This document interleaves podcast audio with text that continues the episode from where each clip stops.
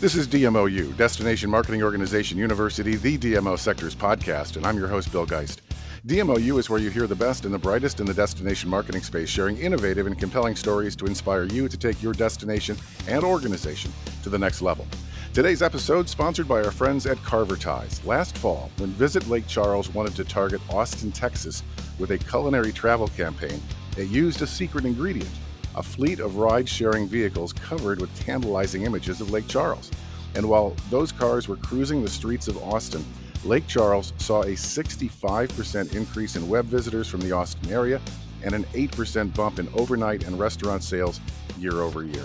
Carvertise has helped hundreds of national brands and DMOs extend their messaging to where the people live, and through a fleet of over a half a million wrapped Uber and Lyft cars, you can send those cars to this summer's biggest events, malls, sporting events in your key markets. Place your brand and message front and center this summer with Carvertise. Check out the video at carvertise.com slash brands and look for them at the Simpleview Summit later this month in Houston.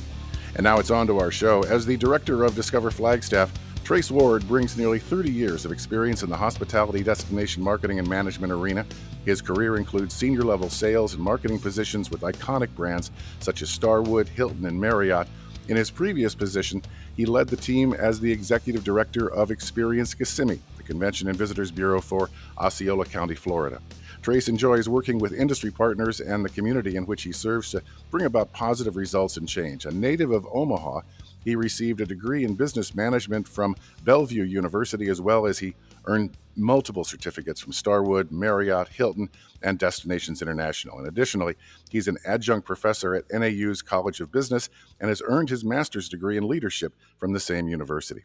Trace Ward, welcome to DMOU. Bill, glad to be with you. Thanks for having me. Uh, it's been too long, man, and, and it's really been too long for us and Flagstaff. I looked back, and it was about a decade ago that the last time I was in Flagstaff in your fabulous destination and interfacing with your industry partners. So I thought I would go back and I would kind of reacquaint myself with the destination on discoverflagstaff.org. Love the site, beautiful photography, great video. But I saw something that I don't think I'd ever seen before. Maybe I'm just not paying attention, but this is the kind of stuff I live for. Before we get to your three questions and bonus round, what is astrotourism? Yeah, we have quite the rich history of astronomy here in Flagstaff. And Bill, 10 years, really? Yeah. Come on now. It was 10 years ago. We got to get you back. I know. I yeah, know. we got to get you back here. We got to get you back here. Let me know, right? We'll, Yeah. We'll show you around. Um, astrotourism, uh, we really are one of the best places on the planet for astrotourism, and that's for both folks that are in the profession as well as novice folks, people that are interested in any way. We are the first city in the world to be designated a dark sky city.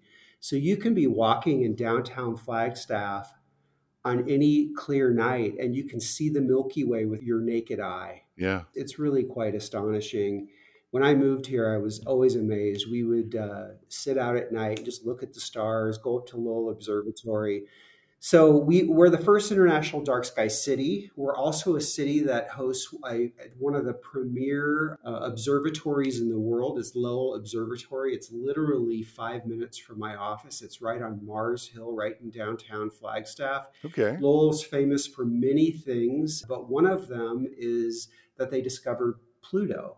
Wow. Yeah, that was almost a 100 years ago. They discovered Pluto, the planet, which we like to still call it a planet.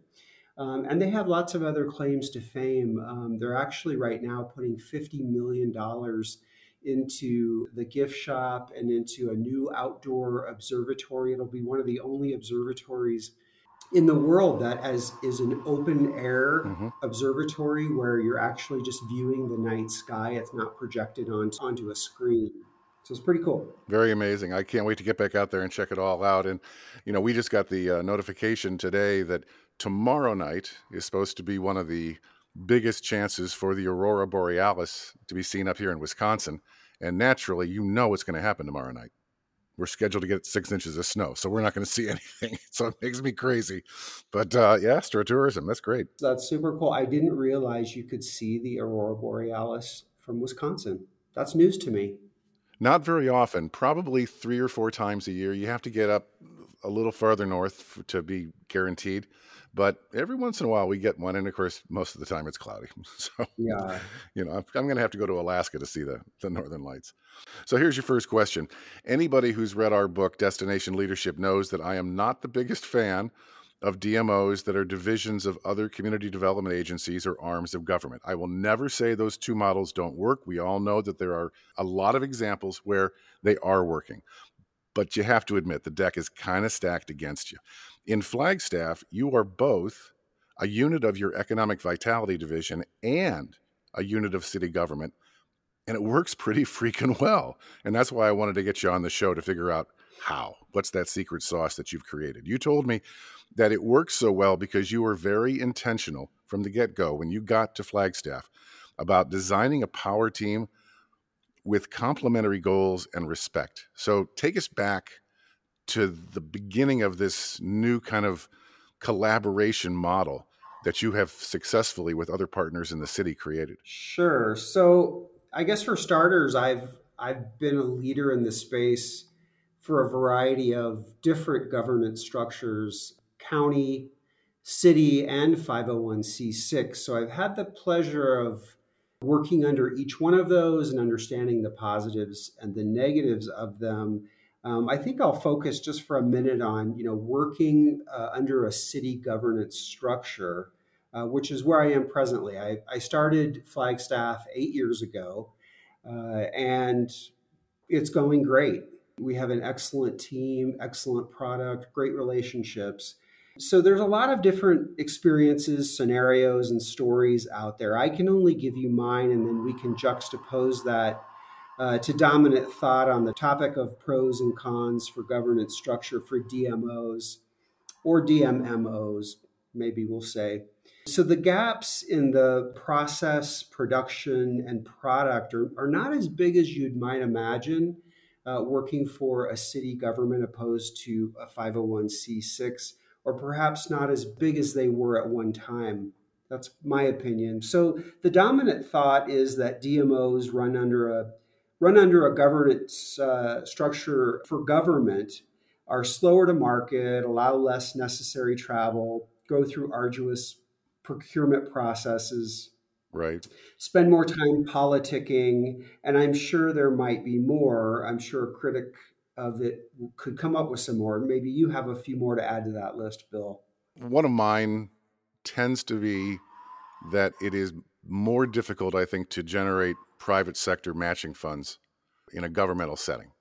I mean, there's a couple others that we'll get to later on, but that's one of the ones that we typically see. But we have, okay. I, I can't remember the city we were working with, but we suggested to the county that maybe you want to take a look at 501 because you can take the room tax money that you're investing and maybe we could match it through private sector partnerships or sponsorships or co-op or whatever it is and they said we can't take private money and i said uh, the baseball field that you've got down the street that has all those ads all over the outfield wall? I said what's that? Uh-huh. and the guy goes oh yeah i guess we can take money right? Yeah that's a good point. That is a good point. So we certainly can do co opable programming under this governance structure, but we aren't a membership based, we're a partner based organization. Um, and thank goodness our BBB tax collection, which is how we're funded, has been extremely healthy for well over 10 years. But, um, you know, we always keep a good reserve because you never know what's going to happen. But talking about how we work under this structure and why it is successful for us um, is that we not only have a you know really healthy and happy and incredibly talented team but we also focus on making sure we have a really high quality consumer facing product and that we run efficiently part of why that is is because from the get-go we embrace the structure so it's like I tell my team, you know, with procurement and other challenges they may have, you know, you don't want to see blood, don't be a nurse. So we're in a governance structure that we know have these particular hurdles. So we embrace all of those hurdles to begin with, and then we build in time to manage around those. So, one of the things that we do that keeps us successful is that we keep creative services in house. Okay. So that accomplishes a few things. First of all, we get creative services talent that live in our community and have intimate ties to the community. The creative services staff have time to really marinate in our brand and our brand position. I've managed agency relationships before. I don't believe that's the case with agency relationships, at least most of the time. Also, you know, we go through a procurement process, but we don't have to go through one if we have an in-house creative services. Mm-hmm. So it helps us get faster to market with creative and it also produces a better and more nuanced product to our brand. So that's one way. You also have to remember that no matter what governance structure you're under, the monies are going to be collected and distributed through a municipality every time. So when you're part of a city government, you're closer to the money than you would be if you're in a, uh, a 501c6, for instance. Yeah. So we understand the challenges of the city budget each and every year. We know the players at City Hall, they're our team members and our colleagues. And we hear about all the budget conversations and issues uh, almost immediately as they manage, you know, uh, and we can manage basically to all of those beliefs and perceptions right away, sort of staying ahead of the curve. The big one that you'll hear uh, as a challenge for being under a, a government structure is procurement. And there's no doubt that it is harder to procure services when you're under a government structure. It just is. So take a deep breath, communicate your challenges to city leadership, make changes where you can, and be sure to build in time in your programming to work under the structure. So the 11th hour panic often is associated really with just poor planning. So we plan ahead, we embrace the structure, we make sure that we build in the appropriate time.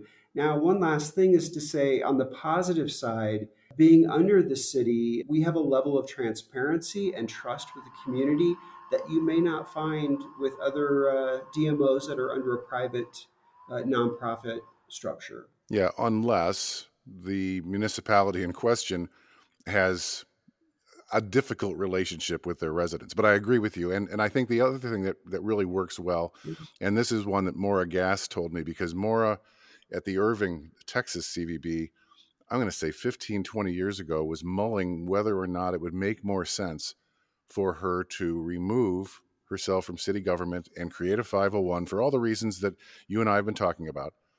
And when it didn't happen, uh-huh. She came back after the convention center project was completed and she goes, You know something? That convention center wouldn't be standing there if I wasn't part of city government because I'm in high level meetings every week. And yes, a lot of those meetings don't involve me and I could be doing something else. But I know that at any moment in time, any day of the week, I can walk down the hall and I got my question answered and solved because we work together every single day. Yeah. Right. You're closer to where the sausage is made.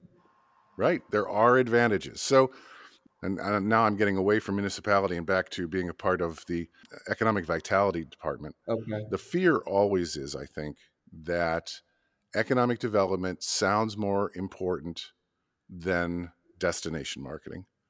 And somehow, and this is playing out right now in the state of Ohio with a, a proposal in the legislature where they're going to merge economic vitality and tourism into one big department of marketing for the entire state for every reason, for every person, for everything. And of course, the fear is, wait, whoa, whoa, whoa! This this tourism money is going to get absorbed over here in economic vitality.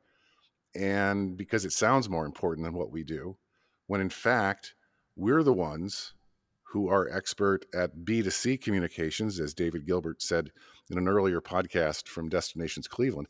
We're the ones who know how to talk to individuals, to consumers. Economic development knows how to talk to business. We can't lose the money that is supposed to go to consumer inspiration into a pot that just sounds better but they're not prepared to do what needs to be done. Makes sense? It does. It does. And and earlier earlier I had said that, you know, there's a lot of individual experiences and scenarios out there and I can really only tell you mine.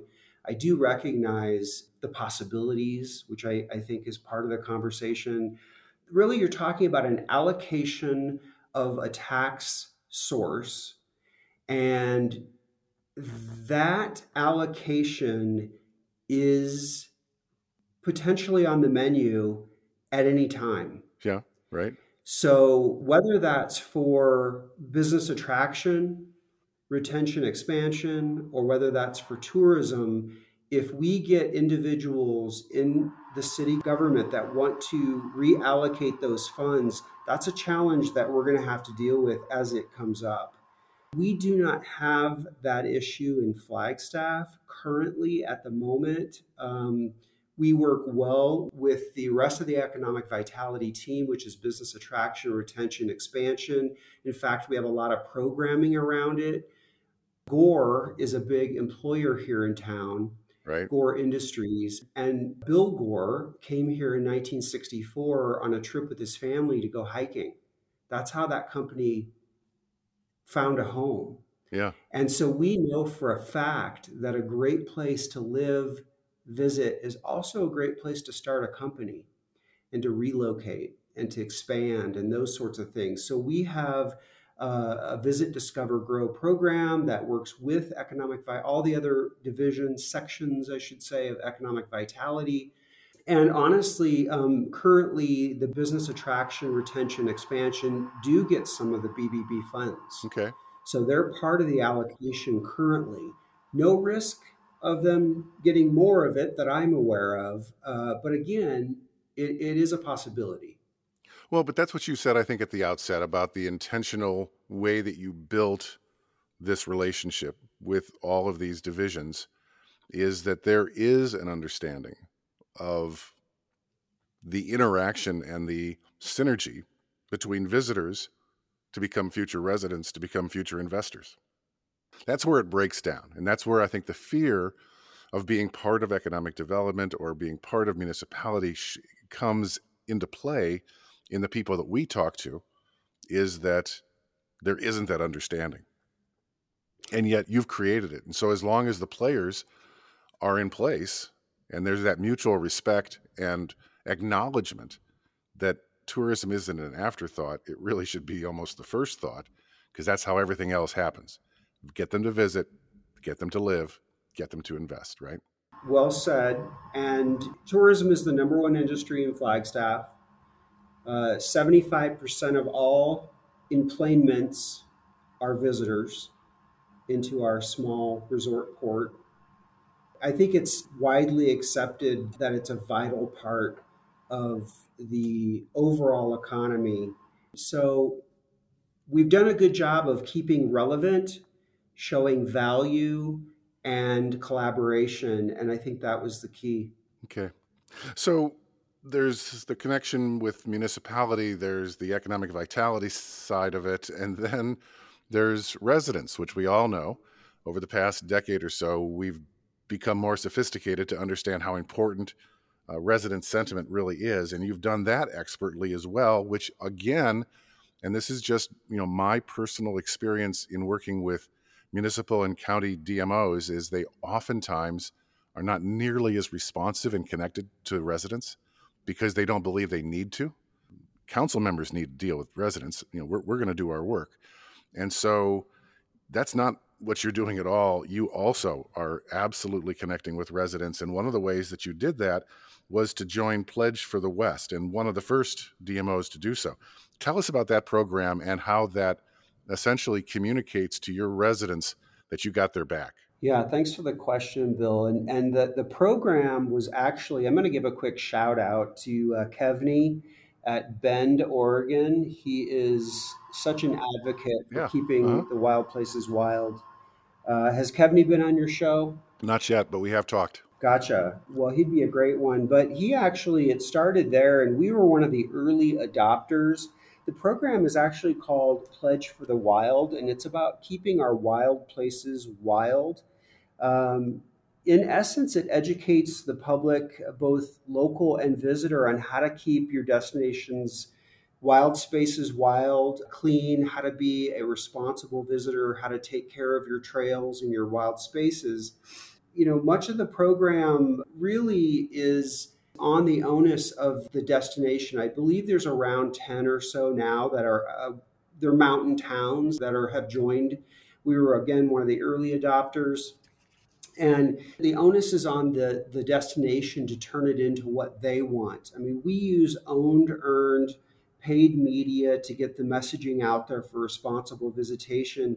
We also have QR codes and graphics on the backs of all the coasters in town for the breweries and the bars, because we figure after you go hiking, what better activity to do than go have a beer?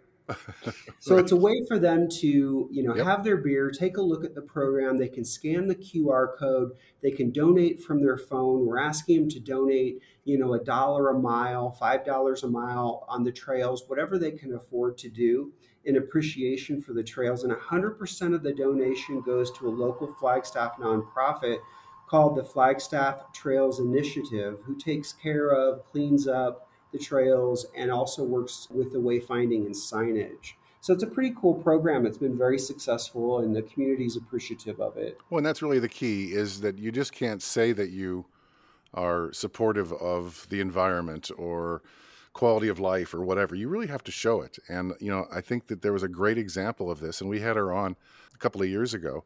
Uh, Jennifer Wesselhoff, then of Sedona, said that the community really felt that the Chamber Bureau did not have their back. They saw no, no example of that until they came up with their destination stewardship plan. And all of a sudden, all the rancor that was happening, what, five, six, seven years ago, subsided, at least for a while, until it, it popped back up again. But, yeah. but it was, oh, you guys live here too. Duh, you don't want this to come apart. And so I think what you've done is gotten ahead of it uh, mm. as well and found a real great way to walk the walk, right? Yeah, I appreciate that. And, you know, obviously with Sedona only being half hour down the hill from us and our sister city, we follow that pretty closely and friends with Jennifer as well. So yeah, they, they, they did everything they could. I do believe that, you know, it's not every destination's built the same and the communities are different. Mm-hmm to me, Sedona sits right in the middle of one of the wonders of the world. And so they're going to get a lot of over love and over tourism down there because the thing to see is right in the city. With Flagstaff, a lot of our monuments and our big attractions, key drivers, are outside of our city. And they have a much smaller community. There's only 9,000 people in, in Sedona, and yeah. many of them are retired. They don't rely on mm-hmm. income from businesses and that kind of thing. Yeah, and because housing is so difficult, the people who do rely on tourism often don't live within city limits. So it is a uh, exactly it is a true yin and yang. So listen, thank you for sharing the story. We got to get to your bonus round question, and you know, we live in farm country up here in Wisconsin, so it's nothing to see large families. But tell us how large your family was growing up in Omaha, Nebraska. Yeah, so I have 14 brothers and sisters. Wow. And wow. yes, but I will tell you, we were not the largest family in the neighborhood. We had uh, a neighbor just a block away that had 17 no twins. Get out. We had 15 no twins. Yeah, it's not that unusual in Nebraska, especially back then you know, I was very much raised by my brothers and sisters. My dad worked for Union Pacific Railroad for 47 years and he oh. was the king of overtime so he really wasn't home that much right and my mom actually uh, managed a coffee shop at the local hospital not too far so i was assigned my sister linda who lives in dallas texas so she was my second mom growing up and quite honestly she was just a kid too you know so it made for an interesting uh, upbringing, I will tell you that. No one worried about locking doors. It it's a different you know, time. Pretty much wide open. And not just your siblings, but yes. neighbors were helping to raise you too, right? Oh yeah. I mean, all of the the neighborhood kids and the you know you'd go over to their house and spend the night, play, whatever. So you were being raised by the whole neighborhood basically. And you know, as a latchkey kid, I can remember you know beings I was the youngest, and so I was born in '69. So in the '70s, of course, uh, I can remember like jumping up and down on my sister's waterbed while my I had six sisters while they're all getting ready to go out and do what they're going to do. They're maybe in junior high, high school. And you know, we'd be listening to all the latest records that just mm-hmm. came out, such as Rumours, Fleetwood Mac, and uh, so I was really raised by junior high and high schoolers, to be honest.